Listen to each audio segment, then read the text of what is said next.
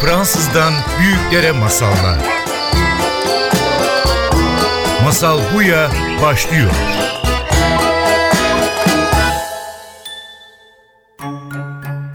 Masal Buyu'ya hoş geldiniz ve bugün Hakan Atalay ile beraberiz. Çünkü bugün çok önemli bir kitap konuşmak istiyoruz. Kurtlarla Koşan Kadınlar, Kralisa Pinkola Estes'in bir kitabı ve Türkçe'ye bunu çeviren arkadaşımız Hakan Bey, psikiyatrist kendisi Yeditepe Üniversitesi'nde öğretim görevli ve bu kitap gerçekten Türkiye kazandıran kişi olduğu için bence o konuda bahsetmek için, sohbet yapmak için çok değerli bir konuğumuz olacak. Hakan Bey hoş geldiniz. Hoş bulduk, teşekkürler. E, şimdi bu kitap 2004'te tercüme ettiniz. Biraz nasıl size geldi bu kitap? Nasıl kucağınızda düştü? Biraz bundan bahsedebilir misiniz? Tabii. Biraz rastlantı oldu diyebilirim. Çünkü e, bir iki kitap daha önce çevirmiştim bir yayın evine. Aynı yayın evinin yönetmeni e, elinde bir kitap olduğunu söyledi ve buna bir bakar mısın dedi çevirmeye değer mi diye. Ben de baktım ve e, hoşuma gitti. Tümünü okumadım ama iyi gibi göründü. Tabii iyi olur dedim. Yayın evi için de sizin için de iyi olur ve böyle başladık biraz tesadüf oldu. Ve bu nasıl bir kitap? Biraz onu anlatır mısınız? Çünkü masal sevenler evet. çoğu kurtlarla koşan kadınlar çok iyi bilir. Ama bizim bütün dinleyicilerimiz bilmeyebilir. Evet. Bu nasıl bir şey? Şöyle kurtlarla koşan kadınlar aslında masallar yoluyla kadınları anlatmaya çalışan, onların iş dünyalarını masal yoluyla e, dile getirmeye hatta önerilerde bulunmaya çalışan. Yani hem bir anlama boyutu var, e, nasıl bir şey yaşadıklarına dair kadınların hem de e, nasıl bir hayat sürmeleri gerektiğine dair çok doğrudan olmayan önerileri var. Biraz bu yüzden de tutmuş olabilir çünkü iki şeyi bir arada barındırıyor. Yani hem bir yardımcı kitap gibi hem de öyle okunabilecek kendini anlamak için gerekli bir kitap gibi. Onun yazarı bir Jung'un e, e, psikoloji. Evet. Siz de Jung'un psikoloji yaklaşımla ilgileniyorsunuz. Hı hı. Bu özellikle kadınlarla var olan bir kitap ve kitabın içinde kadınların vahşi ruhdan bahsediyor. Evet. Bu nasıl bir şey vahşi ruh? Her kadın içinde bir vahşi ruh var mı sizce doktor olarak? Tabii ki. E, bence evet burada önemli olan biraz bunun masal yoluyla anlatılması zaten. Çünkü masal çok evrensel bir şey. Yani hem coğrafi olarak evrensel. Bugün birçok e, coğrafyada ortak masallar var. Bu bir şeyi gösteriyor. Bir de tarihsel olarak evrensel. Yani insanlığın biriktirdiği, baştan beri getirdiği her şeyi biz masallarda görüyoruz. Dolayısıyla yani kendini toplumu ya da insanı ya da dünyayı anlamak isteyen kişilerin bakması gereken bir yer masal. Kitabın özelliği masalları kadınlarla birleştiriyor olması. Yani en az anlaşılan iki şeyi yani kadınları ve dünyayı, diğer insanları, hayatı nasıl anlayabiliriz? Ona dair bir kılavuz gibi.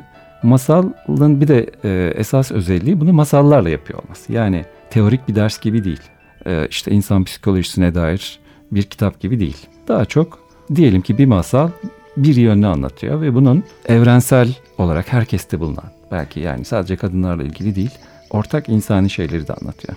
Peki psikoloji gelişmeden önce acaba masallar bizim rehberimiz miydi? Bizim psikoloji miydi? Yani bir zamanlar acaba psikoloğa gitmek yerinde insana masalcıya gidiyor muydu? Böyle bir görev var mıydı sizce? Büyük ihtimalle gitme yani tabii ki masalcı onlara geliyordu. Gelenek öyleydi çünkü. Sadece psikolojiyle ilgili değil yani dünyayı anlamak için de masallar herhalde önemli bir araçtı. Sözlü kültürün önemli bir ürünüydü. Çünkü baştan beri söylediğim gibi nereden geldiğimizi bize gösteren aynı zamanda öğütler veren baştan beri e, öyküler içeriyordu masallar. Bu tabii çok açık olmadığı için biraz böyle üstünde çalışılması gereken de şeyler. Çünkü bir masal dinlediğimizde bu bize olmayacak bir şey gibi görünebilir ama işte o simgesel dilin altında aslında herkesin sezebileceği ortak bir şey var bence. Jung en çok bununla ilgilenmişti zaten. Evet ve şimdi Pinkola Estes iki farklı yaklaşımları bir araya getiriyor. Yani batılı analiz, e, psikoloji bir yandan öteki yandan daha eski, daha e, ne diyorduk? Batil mi diyoruz buna? E, eski yani. Kadim kadim kadim, kadim bilgilerinden gelen masalları bir araya getiriyor. Yani büyük bir ihtimalle ben bu kitaba baktığım zaman yani psikoloji masallarsız eksik kaldığını düşünüyordum. Siz ne düşünüyorsunuz bir psikiyatrist olarak? Yani masallar tamamlayıcı oluyor mu bizim batılı e, psikoloji yaklaşıma? Tabii ki yani bu ayrımın aslında ne kadar e, yapay olduğunu da gösteren bir şey bu. Çünkü demin de söylediğim gibi masallar ortak bir dil. Batıda ve doğuda aynı temalara dayanıyor.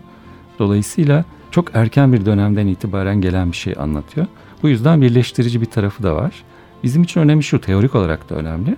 Ee, hem Freud hem Jung aslında bizim davranışlarımızın göründüğü gibi olmadığını, bunun altında başka bir şey olduğunu, bu başka şeyin de işte bilinç dışı ya da bilinçaltı eski deyimle olduğunu söylüyordu. Freud'un farkı bunun kişisel bir bilinç dışı olması, Jung'un farkı ortak bir bilinç dışında olması. Bunu anlamanın yolu da Freud'a göre en çok rüyalardı. Rüyalarda masal gibidir, saçma görünür vesaire ama simgesel olarak baktığımızda anlaşılır hale gelebilir.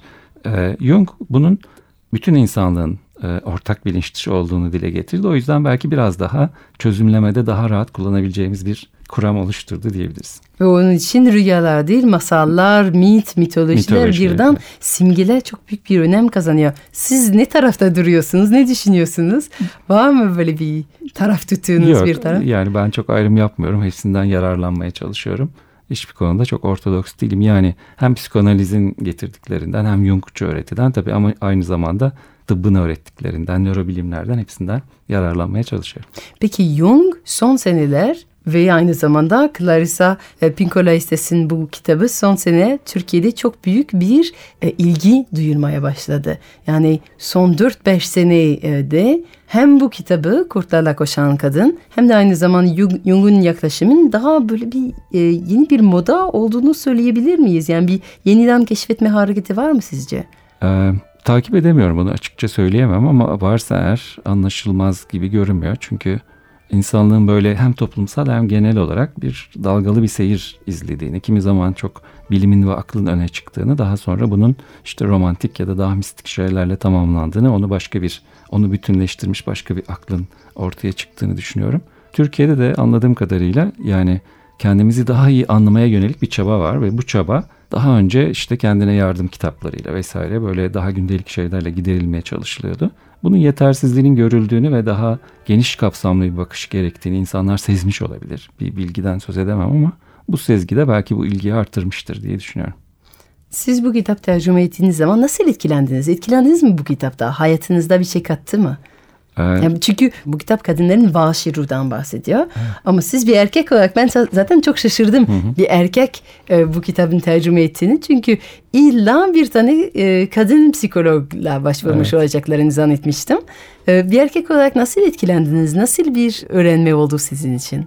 Yani birçok şey oldu. Biri mesela tabii ki teorik olarak masalların, rüyaların ne kadar değerli olduğunu biliyoruz. İşte rüyaları konuşuyoruz hastalarla vesaire ama masalları doğrudan hayatımda çok e, yaşamamıştım. Bunun ne kadar e, bize bir şey anlatabileceğini bu kitapla yeniden görmüş oldum. Çünkü dünyada karşılığı olan şeyler aslında masal olmasına rağmen. Bir böyle bir şey. İki yine Jung'dan söz edersek Jung aslında e, her erkeğin içinde bildiğiniz gibi bir kadınsı bir yan, her kadının içinde erkeksi bir yan olduğunu anlatır. Anima ve animus, Animus. e, adlarıyla. E, o yüzden ben inanıyorum ki bu bütünleşmeme de katkıda bulundu benim. Yani belki daha e, gizli bıraktım, gölgede bıraktım masallarda da geçen o tarafımı belki biraz daha iyi tanıdığımı düşünüyorum. Şimdilik Hastalarınızla görüştüğünüz zaman bir fark yarattı mı? Yani bu kitabı başka doktorlara tavsiye eder misiniz ya da okullara tavsiye eder misiniz o, o konuda? Nasıl bir değişiklik yarattı sizin için? Yani bunun somut bir karşılığını söyleyemeyeceğim ama şöyle çizgiyi izlediğimde o kitabı çevirmemden itibaren e, geri dönüşlerin çok daha iyi olduğunu, daha iyi anlaşıldığını, tabii doğrudan masal kullanmıyorum ama e, anlamak açısından daha iyi bir yöntem sağladığını düşünüyorum. Giderek tabii bu daha da derinleşiyor çünkü her karşılaştığım vakada buna bir şey daha eklemiş oluyorum ve orada bunun bir karşılığını buluyorum. İşte e, gerek gölge benzeri şeyler olsun, gerek içerideki o yol gösteren kadın olsun. Yani vahşi deyince biz kötü bir şey gibi düşünüyoruz Hmm. ve onu dışlamaya çalışıyoruz ama vahşiden kastı aslında henüz uygarlaşmamış o kültürün yozlaştırıcı etkisine henüz maruz kalmamış daha içeriden bir şey anlatıyor ve o Aslında içeri özgür sağlam. demek istiyor. Evet, doğru. Özgür yani toplumdan özgür, toplumun kalıplarından özgürdür vahşi olmak. Evet. Aslında sanıyorum İngilizce'de de eskiden e, vahşi olmak. Tıpkı Türkçe'de gibi e, biraz dışlanılabilir bir e, özelliği de e, sanırım 70'lerde sadece insanlar bunu yeniden hmm. sevmeye ve kabul etmeye çalıştıkları için daha pozitif bir e, yan kazandı. Çok evet. yoksa doğru söylüyorsunuz. Toplum kabul etmez. Toplum istemez evet. zaten. Evet. Toplum kurallarından kendisini sinmiş insanları sevmez. Kabul, e, olmaz çünkü. E, peki mit, e, masal, e, simge hastalara bundan bahsettiğiniz zaman acaba hastalarınız şaşırıyor mu? Bahsediyor musunuz simgelerden, o Jung'un yaklaşımı ve bahsettiğiniz zaman insanlar şaşırıyor mu? Nasıl tepkiler alıyorsunuz? Şaşırtıcı olan şaşırmamaları tabii. Yani şaşırdıkları şu oluyor. Genellikle çok karşılaştıkları bir şey değil insanların böyle bir şey. Fakat daha çok anlaşıldıklarını hissettiklerini ben görüyorum. Ee, tabii her hastada uygun bir şekilde bunu kullanmak gerekiyor. Yani bunu bir ders gibi vermek yerine e, zamanlaması çok önemli. Ve tabii ki belki de işte rüyalarla ve günlük yaşamda ortaya çıkan o evrensel temalarla bağlantısını kurmak gerekiyor. Hiç e, şaşırmadıklarını ama farklı bir bakış açısı oldu ve bu bakış açısının aslında onlara iyi geldiğini görüyorum. Peki var mı en sevdiğiniz bir masal? Çünkü bu kitabın içinde çok fazla masallar var ve de çok güzel versiyonları. Hmm. Yani e, Clarissa Pinkola işte sadece bu masalları olduğu gibi kullanmadı. Onların üstüne çalıştı ve versiyonlar üretti aslında. Onlar hepsi klasik masallar. Evet. İşte Mavi Sakal var. Bilinen ya da bildiğimizi zannettiğimiz olan masalar ama e, hem yarattığı versiyonlar farklı hem de üstünde e, yazdığı yarattığı yorumlar da çok farklı bir bakış evet. açısı veriyor. Var mı en sevdiğiniz bir masal bunun içinde? Yani kitapların içinde en çok e, Vasilisa biraz benim için şey oldu. Çünkü orada hem işte annenin ölümüyle ilgili başlayan bir süreç vardır ve işte önceki kuşağı bırakabilmek, anneyi terk edebilmek ve e, kendini oluşturma sürecini çok iyi anlatan bir masaldır. Burada Vasilisa'ya yol gösteren bir iç ses de vardır. Dolayısıyla evet, Vasilisa'nın annesi yani bilmeyenler için e, Vasilisa'nın annesi öldüğü zaman ona bir bebek veriyor evet. ve bu bebek konuşuyor. Hı-hı. Onun iç sesi iç bu oluyor aslında. Evet. Yani iç sesi dişe vurulmuş küçük bir bebek, küçük bir aktarma objesinin üzerine aslında. Evet. Aslında o tabii ki ona öğrettiği her şey bir yandan da. Hmm. Yani ona bir bilgelik aktarmış oluyor ama tabii sözel bir şey de değil o. Yani belki sezgileriyle, davranışlarıyla. Ama hep yanında taşıyabileceği ve soru sorabileceği bir şey o. Yani işte zor zamanlarında işte ne bileyim büyücüyle falan karşılaştığında ona yol gösteren, şunu yap, şunu yapma diyen bir iç ses oluyor ve bunu gördüğümde ben e, hastalara daha fazla güvenmeye başladım. Çünkü onlarda böyle bir iç ses çoğunda var. Ve dolayısıyla onlara gerektiğinde ne yapmam gerekiyor sorusuna vereceğim bir yanıttı bu aslında. Bu iç sesi onların annelerinden mi geliyor ya da bütün öğrendiklerinden mi hı hı. E, diyorsunuz? Çünkü masal içinde bu sezgi bebek, bu e, verilen bebeği aslında anne tarafından hediye ediliyor. Hı. Sanki annenin ona verdiği bütün bilgeliği ama belki bizim iç sesimiz biraz daha kompozit bir şey olabilir. İşte orada belki o kişisel bilinç dışıyla ortak bilinç dışını ayırmak lazım. Yani annelik görmemiş bir kadının bile içinde taşıyacağı o vahşi kadının e, yol gösterici olabileceğini düşünüyorum. Çünkü neredeyse genetikle aktarılan bir kalıp olduğunu düşünüyorum. Eğer Jung gibi düşünürsek e, yani bunun bir hani annem bana bunu öğretti, şunu gösterdi gibi değil. Başka bir şey olduğunu, belki bunu hani biraz mistifiye etmek istemiyorum ama kültürün fark etmeden aktardığı bir takım kalıplar olduğunu ve başvurulduğunda da bunların yol gösterici olabileceğini düşünüyorum. Ve bu özellikle hastalarınıza çok büyük bir yardım evet. etti. Yani onlara daha fazla güvenmek. Ne evet. de olursa olsun şu anda benimle çalışan bu hastanın hı hı. bir iç sesi evet. var. Bir e, evrensel bir bilgeliği Bilgisi, var. Evet. Bilgeliğe sahip ve onunla danışabilir. Ben de çok fazla öğrencilerimin çok sevdiği bir masal Vasilisa bu ara. Yani insanlara çok ve e, Vasilisa da en başlangıçta ilk sahne anne ölümüyle başlıyor. Evet, Birçok masalları aslında ilk sahne Pamuk Prenses olsun, Kül Kedisi olsun en bilinen masalların ilk sahnesi anne ölümü. Evet. Ve ondan sonra aslında kadın kahramanın yolculuğu başlıyor. Evet. Siz bir psikiyatrist olarak bunu nasıl değerlendiriyorsunuz? Yani bu kadın bilgeliğinin sürekli anneden ayrılma ile başlıyor olması bizim modern psikolojiye çok benziyor aslında. Tabii ki. Çünkü ona işte ünlü psikologlar zaten gerçek ruhsal doğum derler. Yani anneden doğmak, biyolojik doğmaktan öte bir de insanın kendisini oluşturması, var etmesi. Birçok felsefeyle de bağlantısı olan işte varoluşçulukla vesaire. Yani doğmuş olmamız bizi var etmiyor aslında. Ne zaman ki işte içimizdeki o anneyi öldürüyoruz ve biz oluyoruz, o süreç kişi, kişileşme, olgunlaşma süreci. O yüzden herhalde bütün masallar biraz o şeyi anlatıyor, süreci anlatıyor. Yani var olma bu dünyada. Anne yokken tabii. Anne yokken Hı-hı. var olmak. Babalar da inanılmaz yok oluyor. Ben Hı-hı. sürekli babalara kızıyorum yani. Çoğu insanlar e, masalları okuduğu zaman aman çok üzücü anne ölmüş diye korkuyor. Ben atamam anne yani ölebilir yani her keyifli bir şey olmasa da oluyor. Ama ben bu babaların o kadar dikkatsiz oluyor olmalarına çok kızıyorum masallarda. Çünkü e, örneğin kül kedisinin sürekli örnek veriliyor. Küllerin içinde yatıyor. Yatak odası yok ve babası bunu fark etmiyor. Evet. Nasıl fark etmiyor diye düşünüyorum yani az olsa da burada tüccar olsa da git geller yaparsa evet. kendi kızının bir yatak odası olmadığını küller içinde bırakıldığını sizce bu babaların ruru nedir bu masallarda? Yani bu da mı kadın bilgeliğinden bir parçadır? Şimdi siz sorunca düşünmeye başladım. Çok üstünde düşündüğüm bir şey değil ama e, gerçekten o e, ormana bırakılan çocuklarda vesaire üvey anne çok kolay kandırır babayı. İşte çocukları götür bırak der ve baba itiraz etmeden götürür bırakır. Ya da birinci de itiraz etse bile ikinci de etmez. Ben bunu şöyle anlıyorum. Yani baba sonuçta kültürün bir ürünü. Yani kültürün taşıyıcısı aslında iç, dışarıdan içeriye. Oysa anne öyle değil. Yani bütün bu masalların tabii ki bizim e, o var olma sürecini ama doğayla var olma sürecini anlattığını bir şekilde düşünüyorum.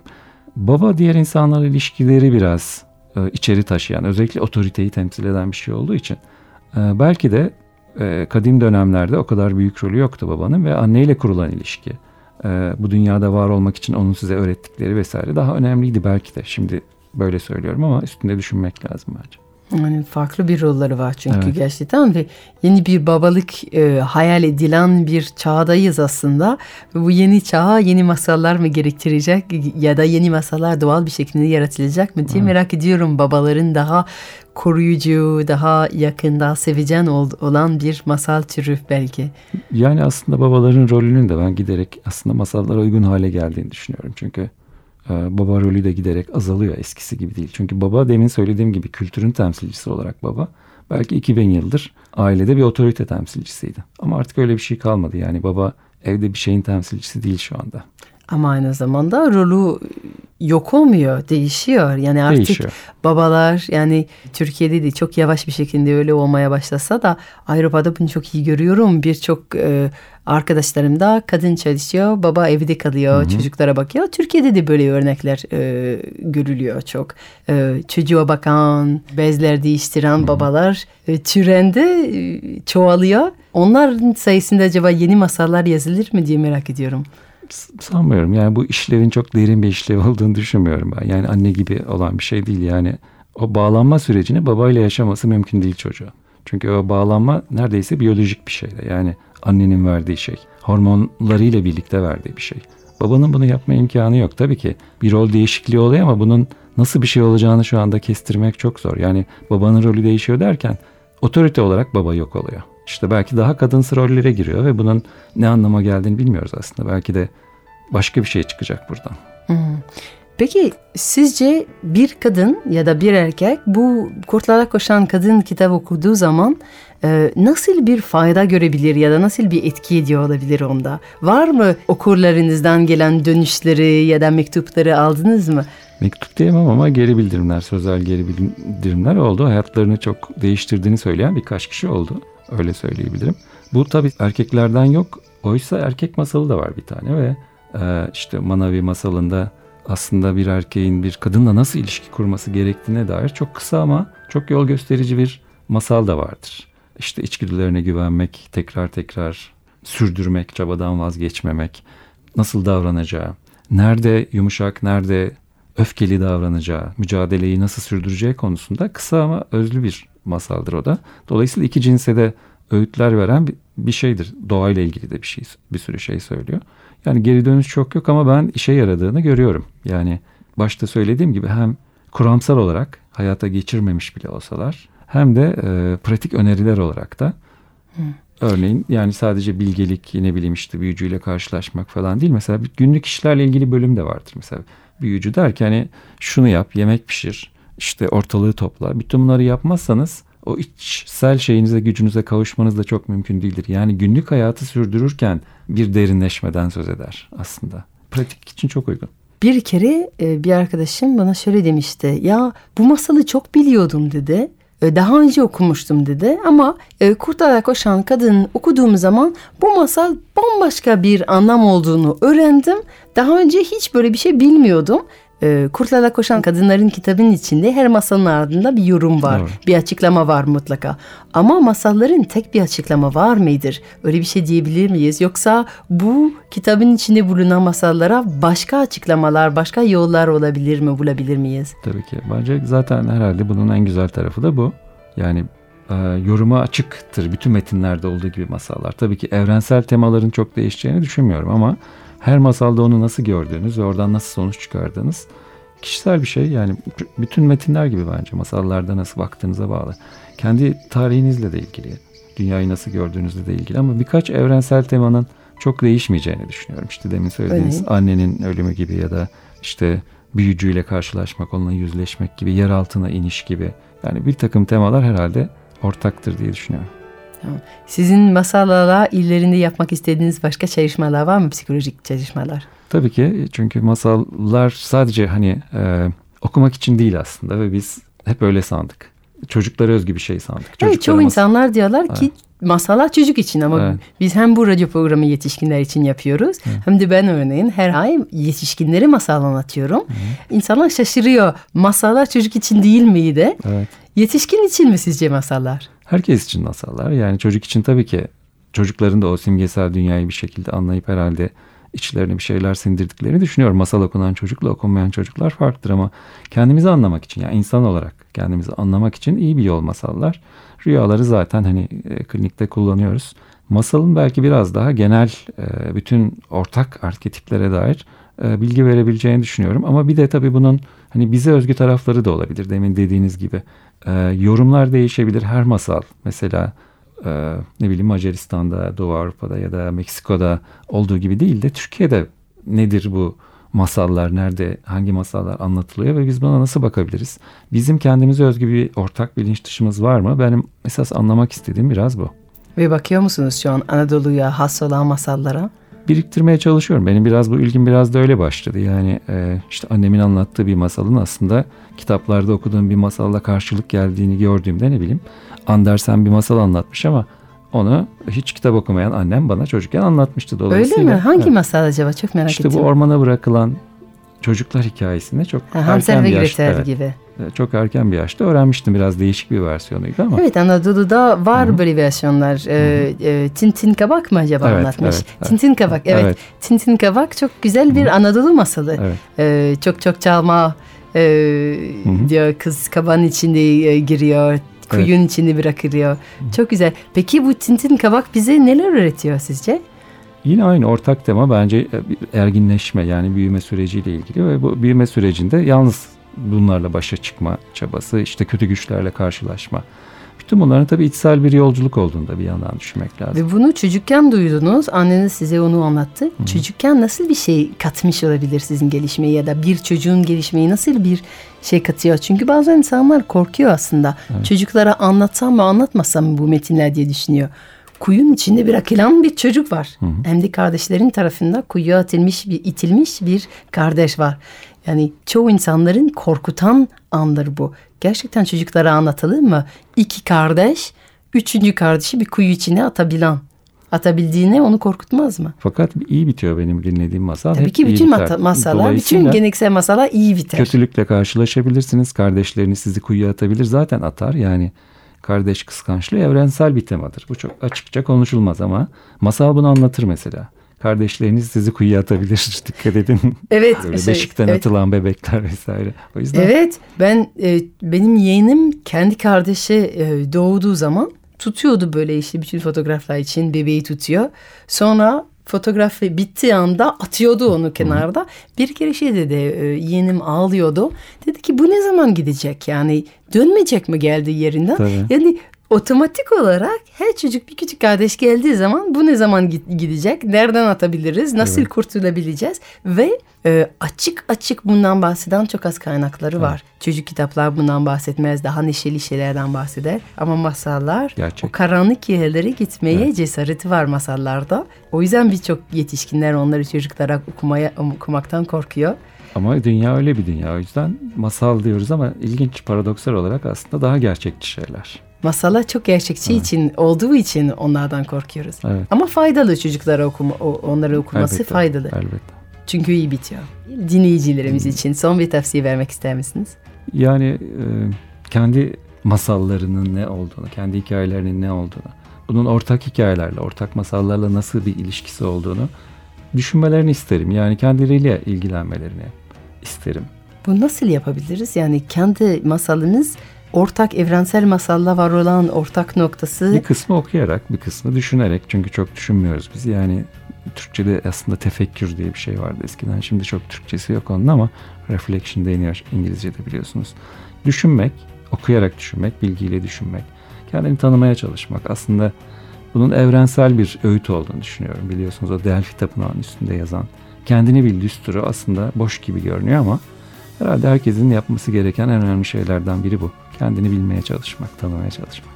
Hakan Atalay geldiğiniz için çok teşekkür ederim. Ben teşekkür ederim. Masal Buya devam ediyor. Masal Buya'da masal zamanı başlıyor.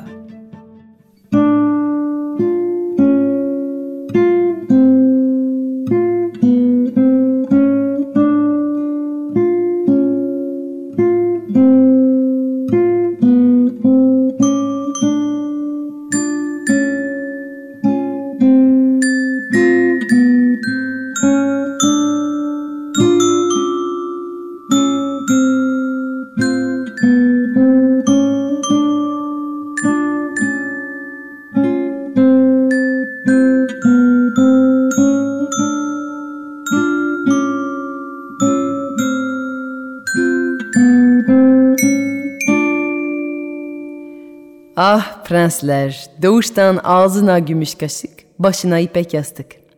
Kendi isteklerimizi onları fark etmeden karşılanılıyorsa ne minnettarlığı hissedebiliriz ne de başka insanların ihtiyaçlarını anlayabiliriz. İşte masalımızdaki prens de tam öyle biri. Hayat boyunca başka biri için parmağını kıpırdatmamış.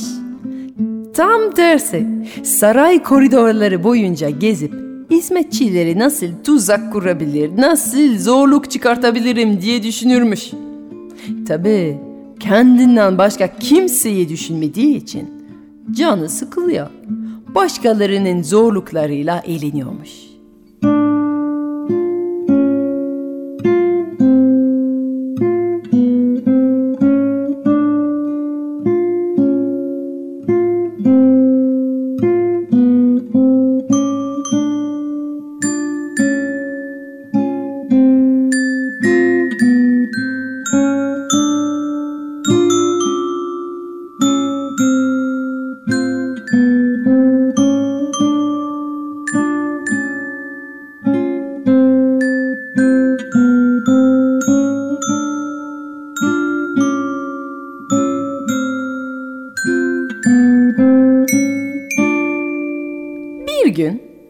Pencereden meydana bakıyor. Su çanakları dolduran teyzeleri görünce onların çanaklarına taş atmaca oynamaya başlıyor. Yaşlı bir kadının çanağına taş atmaya çalışırken de çanağı vurup kırıyor. Üstüne üstlük yaşlı kadının elbisesini ıslanınca öyle gülüyor ki yaşlı kadın sinirleniyor. Prens, madem kendiliğinden başka kimseyi düşünmüyorsun, seni lanetliyorum. Bu andan itibaren aşkın üç portakalını buluncaya kadar onları merak edeceksin, özleyeceksin, isteyeceksin. Ama onlara ancak başkalarını kendinden daha fazla düşünmeyi öğrenirsen ulaşacaksın. Yani asla. Yaşlı kadın bunu deyip uzaklaşmış. Ya prens? Gülüyor mu yaşlı kadına? Hayır. Prensin yüzü düşmüş. Transa girmiş gibi. Çenesi yumuşak, alt dudağı sarkmış, üst dudağı titriyor.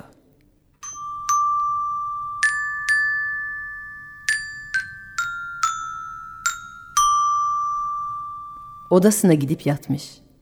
Akşam yemek için bile çıkmamış. İsmetçiler, kral, kraliçe hiç kimse onu yataktan çıkartamamış.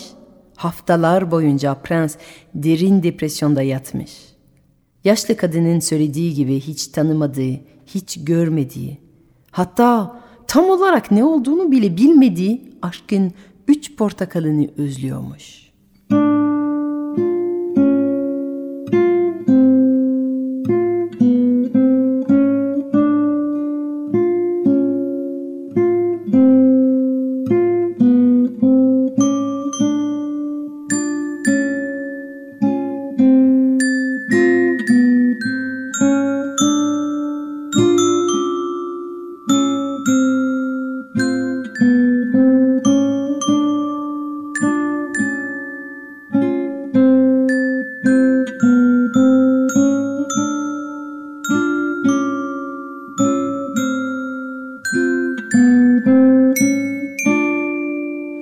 Sonunda dayanamayıp aşkın üç portakalını bulmaya ya da onları ararken ölmeye karar verip bir çanta hazırlayıp yollara düşmüş.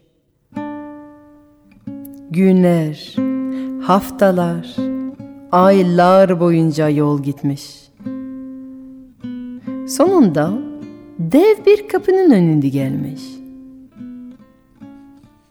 Kapıya vurmuş ve içeriden Buraya kimse gelmez.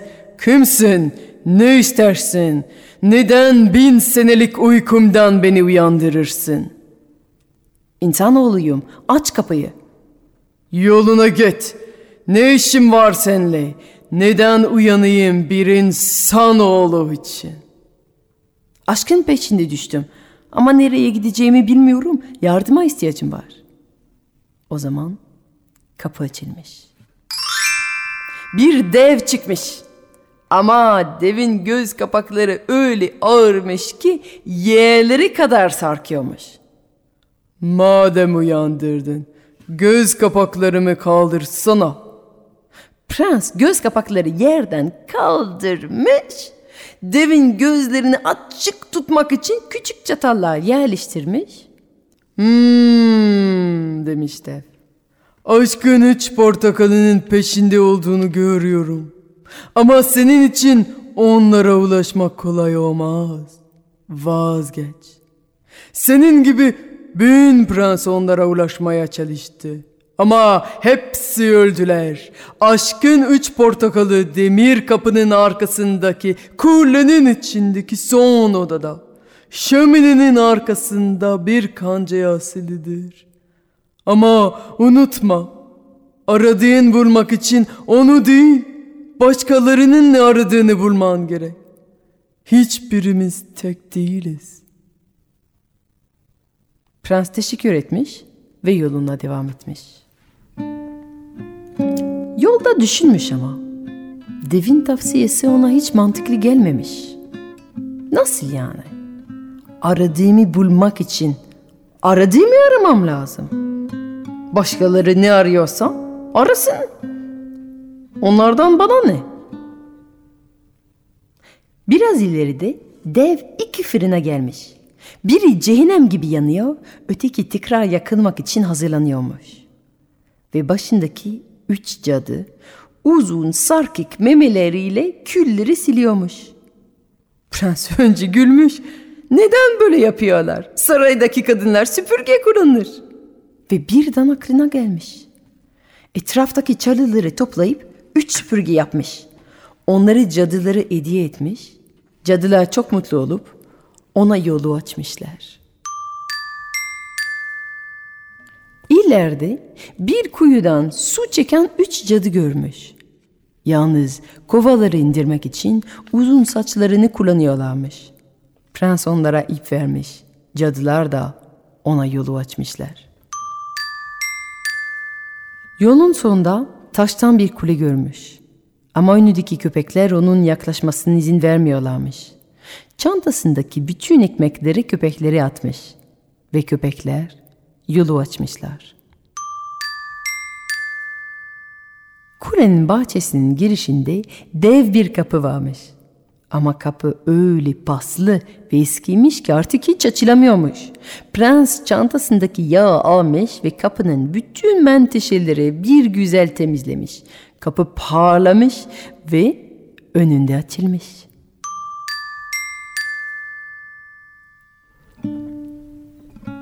Merdivenlerden çıkmış kuleye. Toz içinde kalmış. Her yerde örümcek ağları. Prens çıkarken merdivenleri silmiş, süpürmüş. Ve son odaya varmış. Odanın içinde şöminenin önünde yaşlı bir kadın uyuyormuş. Şöminenin arkasındaki bir kancada da üç portakal asili duruyormuş. Prens yavaşça gitmiş. Portakalları almış. Cebine koymuş. Ve hiç ses yapmadan tam çıkacakken yaşlı kadın uyanıp çıllık atmaya başlamış. Portakallarım! Portakallarım! Prens koşmuş merdivenleri doğru. Ama arkasından yaşlı kadın bağırmış. Merdivenler! Onu düşür! Ama merdivenlerden cevap. Hayır, sen bizi toz içinde bıraktın ama o bizi sildi, süpürdü. Geçsin! Kapı açılma, hapset onu. Ama kapıdan cevap. Hayır, sen beni pas içine bıraktın ama o beni yağladı. Geçsin! Köpeklerim onu ısırıp yiyin. Ama köpeklerden cevap hayır sen bizi aç bıraktın ama o bize kendi ekmeği verdi geçsin. Sucu cadılar boğun onu ama cadılardan cevap hayır o bize ip verdi geçsin. Ateş cadıları yakın onu ama cadılardan cevap hayır o bize süpürge verdi geçsin. Ve böylece prens cebinde üç portakalla dönüş yoluna düşmüş.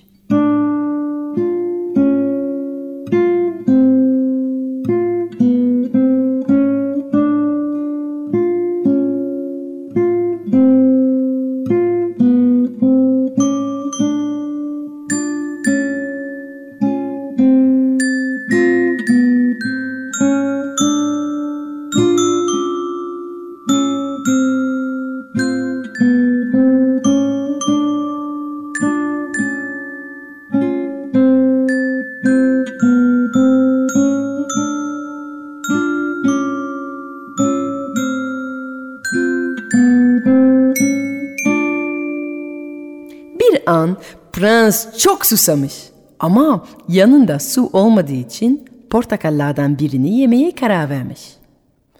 Portakalı soymuş ve içinden güzeller güzeli bir kadın çıkmış. Prens anında çok aşık olmuş. Kadın portakalın içinde kıvrılmış uyuyormuş. Bembeyaz göz kapaklarını açmış. Prense dönmüş ve ince bir sesle Aşk, susadım. E, suyum yok diye cevap vermiş prens. O zaman ölüyorum aşk diyerek kadın gözlerini kapatıp ölmüş. Prens uzun uzun ağlamış. Sonra portakalı gömüp yoluna devam etmiş. Tabii ikinci portakalı soymak için sabırsızlanıyor. Düşünmüş, bir çeşme başına olmayı bekledi ve ikinci portakalı soymuş. İkinci portakaldan birincisinden daha güzel bir kadın çıkmış ve beyaz göz kapaklarını açar açmaz prense bakıp aşk susadım. Prens ona su verdi.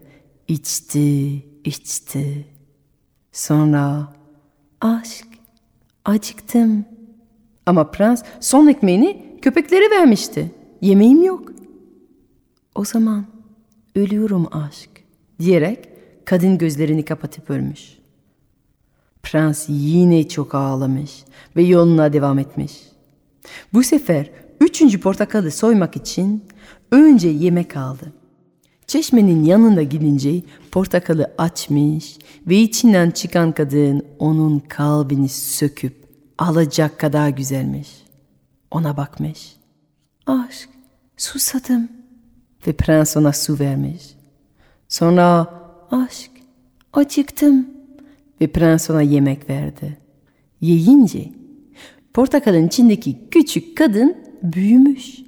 Ve sonunda prensin gözlerini bakınca lanetten beri prensin kalbini sıkıştıran özlem gitmiş. Kalbi ferahlamış.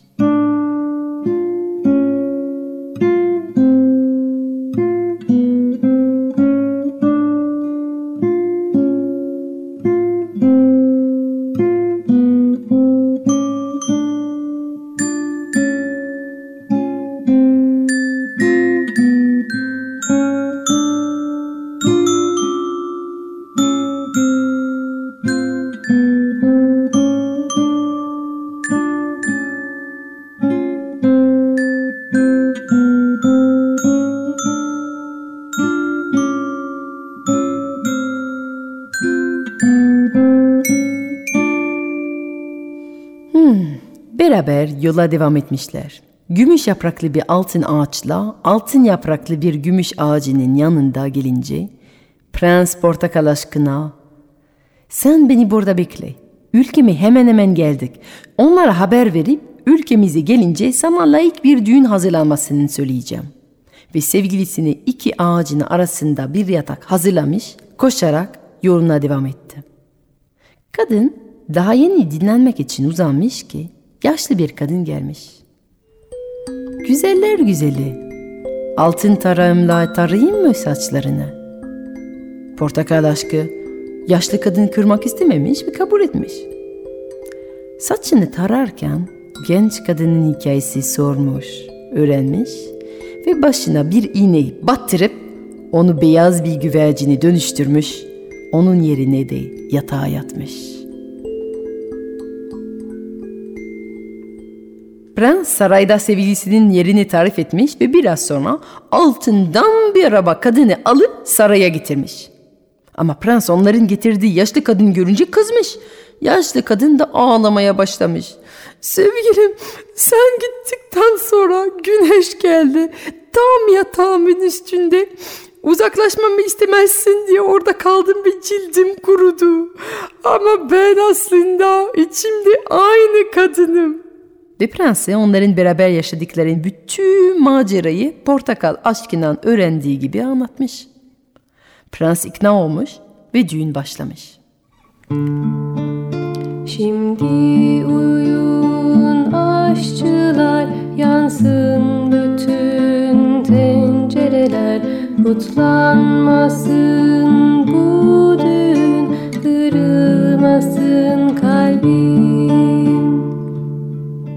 Yemekler hazırlanırken beyaz bir güvercin gelmiş mutfağın penceresine ve şarkı söylemeye başlamış. Şimdi uyun aşçılar yansın bütün tencereler kutlanmasın bu düğün kırılmasın kalbim. Ve kuş bunu söylediği anda bütün aşçılar uyumuş. Mutfaktan gelen yanık kokusunu duyan öteki hizmetçiler gelip aşçıları uyandırmışlar ve yine çalışmaya başlamışlar. Ama kuş tekrar gelmiş. Şimdi uyun aşçılar yansın bütün tencereler kutlanmasın bu düğün kırılmasın. Ve tekrar aşçılar uyumuş, yemekler yanmaya başlamış. Aşçılar uyanınca içlerinden biri uyumaların beyaz kuşla bağlantılı olduğunu düşünmüş. O yüzden üçüncü defa kuş gelince Şimdi uyun aşçılar yansın bütün tencereler kutlanmasın bu. Aşçı kuşu yakalamış. Aha, sen mi bizi uyutmaya çalışıyordun? Dur o zaman. Seni ben uyutacağım. Ve bir bıçakla kuşun kafasını kesmiş. Kuş öldüğü anda sarayın bahçesinin ortasında bir portakal ağacı çıkmaya başlamış. Bütün misafirlerin şaşmış gözlerin önünde bu sihirli ağaç bitmiş, çiçeklenmiş ve üç portakal vermiş. Prens birinci değil, ikinci değil, üçüncü portakalı açmış ve içinden sevgilisi çıkmış, ona su vermiş, ona yemek vermiş. Bunu gören yaşlı cadı kaçmış ve tam o zaman mutfak zilini çalmış. Yemekler hazırmış, ziyafet sonunda başlayabilecekmiş. Yedi gün, yedi gece düğün yapmışlar. Derler ki, ölmemişlerse hala beraber mutlu günler geçiriyorlar. Peki ya öteki portakallar diye sorarsanız? Onlar da dalda beklediler uzun bir zaman. Ama tabii ki başka prensler düştüler kendisinden fazla başkasını sevmeyi öğrenme yoluna. Aşkın ağacı bekliyor dağların ötesinde, dünyanın öteki ucunda. Yola çıkan bir daha geri gelmiyor. Onu bulan onu hiç görmüyor. Meyve yiyen ağaç oluyor.